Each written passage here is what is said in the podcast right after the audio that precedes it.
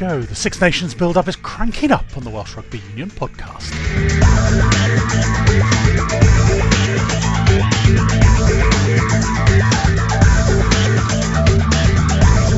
We'll hear from Wales women's Hannah Jones and Wales under twenties coach Byron Hayward as well. But of course, it's the start of the Six Nations shortly, and all the squads are now in camp, with the official launch of the tournament this week. Wales kick off in Dublin, so before we hear from the Six Nations launch itself, let's hear the reaction of Ireland captain Jonathan Sexton to opposite number and Lions colleague Dan Biggar's selection as Wales captain. Yeah, I texted him the other night and said congrats, and I said I'm not sure the ref's going to be too happy with having to deal with, with me and him, but there'll be two of us in it anyway. Uh, so yeah. yeah, he's a good choice. He's a good choice because he's a he's a leader, and he's a, he's obviously one of the first names in the team sheet, and he's, you know, Test match rugby player. Like I often refer to him, he's a great Test match player, um, and you know he's yeah, it'll be good for him, I think. Do you often go into the Six Nations a bit, a bit beaten up, carrying a few knocks, but this time he seems to be in pretty good, pretty good place? Yeah, no, like obviously it's not been in my control. Like I got the, the knee and ankle injury against New Zealand, and Uh, that kept me out for probably five, six weeks, and then picked up COVID, and, and then it was a struggle after that, and then all the games been cancelled, and I was staying on the bench last week, uh, and then obviously got my chance today. So look, building well, and I still have a lot more to, to do um, and get on top of before the before Wales in a couple of weeks. So let's hear what Dan and Wales coach Wayne Pivac had to say at the Six Nations launch, starting with Wayne focusing on the strength in depth rather than the players missing. Yeah, well, certainly if you look back to the twenty twenty, I think it was, uh, Autumn Series, we started to look at other players and building depth to add to the experience that we clearly have in the side. So, yeah, that, some of those players now have got fourteen, fifteen Test matches under their belt, Callum Shetty type of player. So, from our point of view, the three uncapped players are there because they're playing well for their clubs. It's been great to see them in the environment the first few days. They're working very, very hard. It is a little bit depleted, obviously, from last season's squad that won the tournament, but from our point of view, that just adds to the challenge. And as we talk in camp, you know, when you miss a player or players with the experience that uh, we have, it's opportunity for others. And all those great players that are missing obviously got their first caps at some stage and, and were ready and played well. So uh, it's a challenge now to others in the squad to step up. Dan, I was at the um, Bath Leinster game of the weekend, and speaking to Johnny Sexton afterwards, he said he texted you and he heard about the captaincy, but he was also taking pity on Jacko Piper, having the the two of you in his in his ear all the way through the game. Will you change your approach at all? Because the two of you, you've both got strong opinions. No, absolutely. It's one of those where I suppose me and Johnny are, are very similar in that sense. One, the will to win, desire to win, want every decision to go your way, want every moment of play to go your way. And I suppose with the captaincy being handed to me, it's I, th- I think I'm actually really looking forward to it, because I'm I'm hoping that there's going to be a real sort of, you know, with the ability to actually, you know, to hear the decisions, to be explained the, the decisions and, and speak clearly to the referees. It, it'll give me a, an understanding of where they're at rather than just sort of not being allowed to. So I, I'm really looking forward to that side of it. And but I also said to Wayne, I didn't want it to change my sort of fiery character or personality and desire to to want to win every moment of the game as well. So I think it's it's definitely a balancing act, but one that I'm hoping that can come out on the right side of, and we can push on and get some good results from. And we saw in the England game, you can actually have a, a very positive relationship with the referee, a very helpful relationship. Do you think maybe you don't always get the credit that uh, that particular example, the cross kick, sort of illustrated? For me, it's just I'm, I'm making sure that I'm going to do what I feel is, is right for the team. And I think it's just really important that the captaincy for me is more of a, a tag. I think the way I would lead the team, the way I would be on the field is not going to change a huge amount. So it's more so just maybe the odd conversation with the referee, and when you approach it in the right way, you get a huge amount out of it, and hopefully we, we can benefit from some good conversations and bits and pieces. But I think if we don't play well as a team, it's going to matter very little. If we have good sort of conversations with referees, we're going to be on the back foot, and conversely, if we play well, then then we'll perhaps we'll get the rub of the green a bit more. So it's all about focusing on performance first for me, and worrying about the other bits and pieces afterwards. Wayne, there was a focus on, on the Welsh teams not doing well in Europe, but it's also the Irish, all four of them have got through, different format, but the first time that's ever happened. They're riding higher than they've ever done as a collective group, obviously beat New Zealand. Confidence is just oozing through their veins. Is this one of the hardest times to go to Dublin, do you think? Well, it's certainly not an easy time, is it? They, you're right in everything you say, but conversely, we've got players that have come into camp that are excited. They want to be in camp. They are looking forward to the challenge, and that's very much what rugby players want. They want to go up against some of the best. They want to challenge themselves, and this group is no different. I echo Dan's words around wanting to win every blade of grass, and if that's the attitude that we can have, I think, uh, and we prepare well, then we give ourselves every opportunity to be ourselves, express ourselves, and do as well as we can. I think that's the attitude we're certainly going to take into this competition. Could you talk to us a little bit about the approach that you're making to this Six Nations when it comes to mentality and trying to make sure that the players don't use that injury list as an excuse for not performing and using this as, as training as opposed to being defending champions? Well, we certainly addressed that on day one in camp, to be honest. Uh, just talked around the squad, what we want to achieve in this competition, how we want to go about our work. And uh, as I say, the, the first couple of days, not just the new boys in camp, but everybody stepped up very nicely. Uh, we've seen some really good effort, the physical nature of, and the intensity of the training sessions. So I think from where the boys have come from in club football, uh, we've made a, a pretty good start to um, the first week. And obviously you've got Mister Biggar alongside you, having been named as your captain. Who else are you looking to really step up into leadership roles from your squad throughout this campaign to support him? Yeah, well, like any great captain, they've got great lieutenants, haven't they? Al's had Dan there for a number of years and other senior players that help out.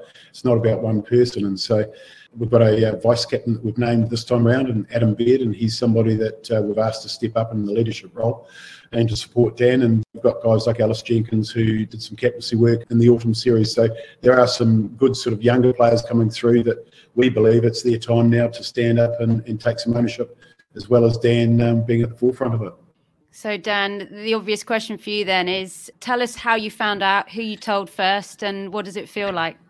Wayne called on Sunday evening before the squad was announced and just asked me would I be willing to do the job, and obviously it's a pretty quick answer, so I'd be delighted to do the job. And uh, I did say to him that I said I didn't want it to change me as a person around the boys or around the group or anything like that, which he was more than happy with. So yeah, really pleased. I actually had a few days off last week, so I phoned my grandparents first. I think they were happier than me about the news, really. And And then uh, on Monday evening, I had a, a few messages of congratulations from all their neighbours.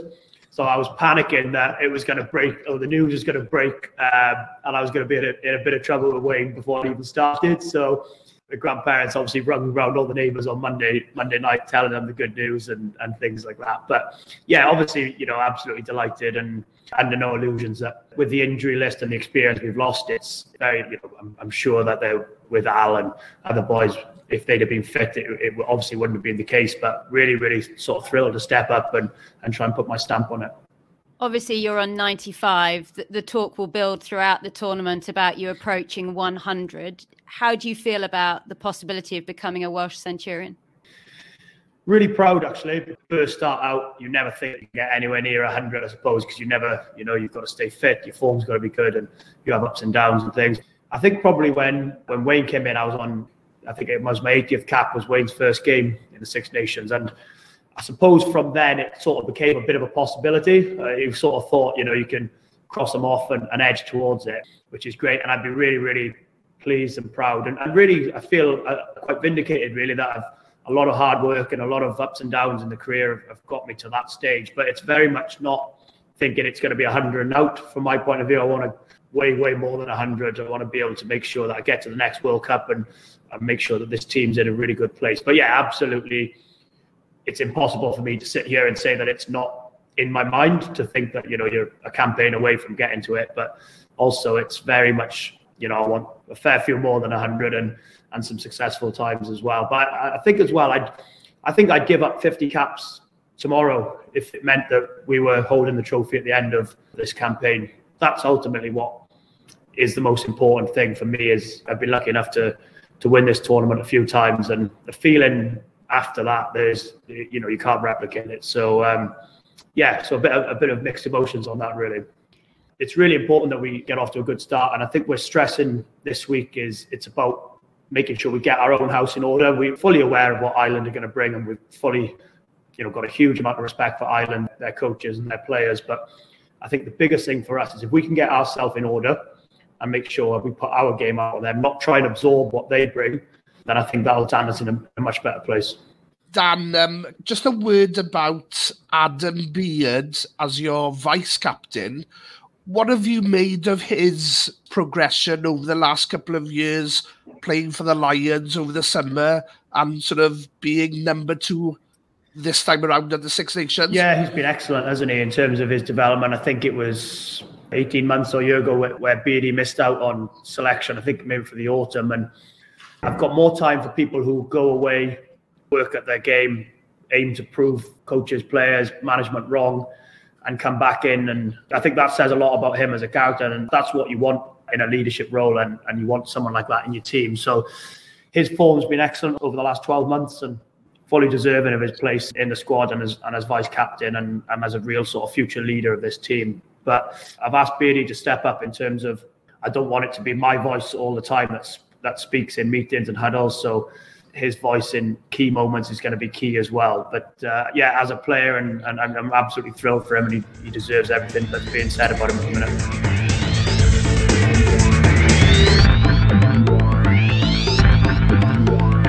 You're listening to the Welsh Rugby Union podcast. Quite a turnaround, to be fair, and well deserved. But of course, the Wales under twenties will also be playing their Six Nations tournament, and head coach Byron Hayward announced his squad and coaching team. He also spoke to Graham Gillespie. So you've obviously named the squad. Are you happy where you are at this point in time? Yes, I am happy. You know, if I compare it with years gone by, we've managed to get two hit-outs against two decent premiership sides. So in terms of preparation, really, I think it's going really well. Obviously, there's a lot of work to do, and you'll never be happy and satisfied as a coach, but you always want more time. But I think we're in a decent place. We're going into Ireland next week. You've named quite a large squad. Is that because of the times we are in with COVID, et cetera? Yes, definitely. I think the biggest learning for us was before Christmas, where we um, we had a game against Scotland penciled in for the eighteenth of December, and the week leading to that, we had a good couple of weeks preparation. And that week, you know, one of the two of the boys tested positive, and we had to cancel the game. So the positives that come from that were that we knew we had to carry a larger squad in Six Nations because of those issues. Speaking of the squad, I think there's about ten that are returning from last uh, season. How important are those guys for the rest of the group? Yeah, they'll be massive, because that second year, just not from a playing point of view, but from a maturity point of view as well, it's massive. And it's a quite a big allocation coming back. Usually average maybe sometimes between six to eight. So I think ten is quite a decent number for us to get back this year, and we're really looking for them boys to step up, which they are. In fairness, they really lead in the group. They're talking well in meetings, and uh, they're leading well on the field as well. You've named Alex Mann as captain. He obviously captained uh, last time around. What, what qualities do you see in, in him as a captain? Uh, I think he's an exceptional young man. He's very mature, unbelievably driven to be successful, and he just sets exemplary standards really on and off the field, and demands the highest of standards from the players around him, and, and you can only do that if you lead by example on the field, and that's in training and playing, and and he does that. And you know, I I dare say it and compare him to, you know, the likes of Sam Wobden and Alice Jenkins, you know, particularly knowing working with Ellis when he was at this level, and I see a lot of those qualities. He'd be an exceptional captain for us this year. So overall, how would you describe the squad that you've selected? Where are the strengths, do you think? Excited and enthusiastic about our backs. And our strength will be playing a game that's not structured. On the two games I've seen, the more we have ability-wise, I think we're certainly going to be a better, more stronger team from counter-attack, turnover ball, and keeping the tempo of the game very, very high. I suppose it'll help also you've got someone like Harry Williams at scrum half. He, he likes uh, running from the base, doesn't he? He's quite an exciting player as well to get your back line underway. He is. He is for sure. And um, it was good to see him back last night having twenty minutes. And he finished the game with an excellent try at the end. So he's certainly a threat, Harry. And um, I've also been happy with the, the other boys playing nine as well. Morgan and Harvey have done a good job. So you yourself, you're no stranger at the under twenties. Are you enjoying being back at this group? Yeah, I'm absolutely loving it. Um, we've got a really good coaching group. The environment's good. It's healthy. It's challenging as well, which is what it needs to be from a coaching perspective. And and I think the players seem to be enjoying it as well. You know, what goes on off the field reflects on the field. Players, you know, we've given them a license to express themselves we don't want to give them over structure, not too much systems. You know, it's more about them expressing their talent. Mm. So they, they're all there for the reason they have talent. And I keep reiterating that to them, that you're in this room because you have talent and you just can't express it. It's up for us to, to nurture and bring that talent out of them, because there's plenty of it there. You uh, just mentioned uh, briefly the coaching uh, squad. Do you want to just go through through the coaches for us? It's full of experience and inexperience, which is particularly with Sean, has coached at a high level for a long time, and he's played at the highest level. Rich, you know, he's only thirty-four, but he's already coached regional rugby, and he forced to retire through injury early in his career, and he's been coaching for probably the last eight years at the Scarts, the academy and first team. And Craig is doing a, an excellent job with defence. I mean, our defence was outstanding last night. Probably really what won us the game. We only had thirty-eight percent possession, so constantly asking me questions about defence, and we're working together. And I, I just think it's a real good, healthy working relationship with the coaches, that quite happy to question each other and for the better of the team and, and our growth as well as coaches. The opening game, obviously, against Ireland and Musgrave Park, it's a bit of a tough place to go. What sort of expectations have you placed on the boys for the campaign ahead? Our expectations will be to win a Grand Slam, because if we're in sport to come second best, then we and should be in sport. Now, whether we achieve that or not, it's two different things, but our expectations are to go out and win every game we play. I mean, just from your brief time back at this group um, in the last couple of months, do you see any players there that you think, yeah, this kid's going to be special? Yeah, there's quite a few of them, actually, because a couple of the boys who are year young have surprised me. I think the two games we played, Cameron at the fullback, he looks very, very classy. Got so much time, runs on top of the ground on a heavy pitch and everywhere last week. He looked like he was running on a fast track and beats defenders very easily. Very exciting. Um, he's given us a lot of attacking options. I think he's a he's definitely a big prospect. Um, I like Eddie James in the centre. Got a great offloading game. Big boy. I've already mentioned, you know, Alex, obviously, as a captain there. I, I could go on, I, I guess, but we know a lot more in five games' time. The future's bright. There's plenty to look forward to then. Yeah, for sure. I'm certainly looking forward to it and watching these boys go. Finally, a chance to hear from another of Wales's newly professional women rugby players. Back, Hannah Jones was always one of the favourites for a professional role after being part of the wider Team G B squad for the Olympic Sevens. She reflected on her reaction on being offered one of those professional contracts. Really shocked, to be fair, but really happy. At the time, I think I was with my family, so we got told we could tell our close friends and family, so I was just really excited, and as cliche as it does sound, it is a dream come true for me. I've been waiting for this personally for, for a long while. I had a little bit of a taste of going full-time with G B, so I'm very lucky and very honoured to have a Welsh contract offered to be in Wales. It's a massive privilege. With yourself and Jazz, you've already had a taste of having contracts and seeing the benefits of that. How much improvement do you think we can expect to see then from all twelve players as a whole in time for the Six Nations? Yeah, steady and slowly, but like we've got the time now. Girls are not in full-time work. We're not tired. We've got time to recover. You know, you've got that contact time with the coach. You've got more time to do your skills, focus on your nutrition. So I think fitness-wise and, say, body fat, that type of area and skills, there'll definitely be an improvement going through into the Six Nations. Your um, P G C E studies then, can you just talk us through, you know, is that paused? To be fair, the university have been really supportive, and they said straight away, as soon as I let them know I had a contract, they were like, go for it. Like, not many people have this opportunity. And like, you're young, your body's still working, like, go for it. You can come back to teaching any day. So I was pretty landed I had that response. And they said, once you get a gap, you know, I've got four weeks left in a placement, we'll fit you in somewhere, and then I'll be a qualified teacher then. So what do you think your week is going to look like going forward? What's the kind of situation with, with club as well? So Mondays and Tuesdays, we're in, say, about eight thirty in the morning. We've got gym and rugby.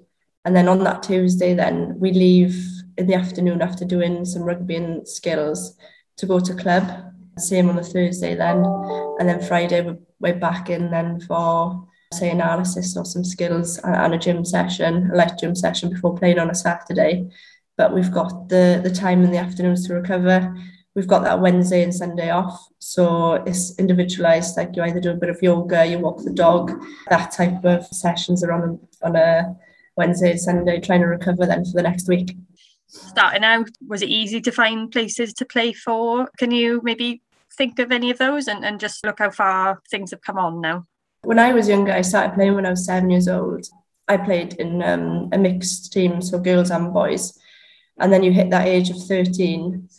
And I was a bit worried because there were no local clubs where I lived in Brahman. So I, I had to travel to Neath to find a club. And even there, the age grades weren't great. Like, I had to have a special dispensation to play up to the under fifteens and then another special dispensation to play senior rugby. So for, for me, I probably missed a few years there where I could have developed even better having that structure in a club.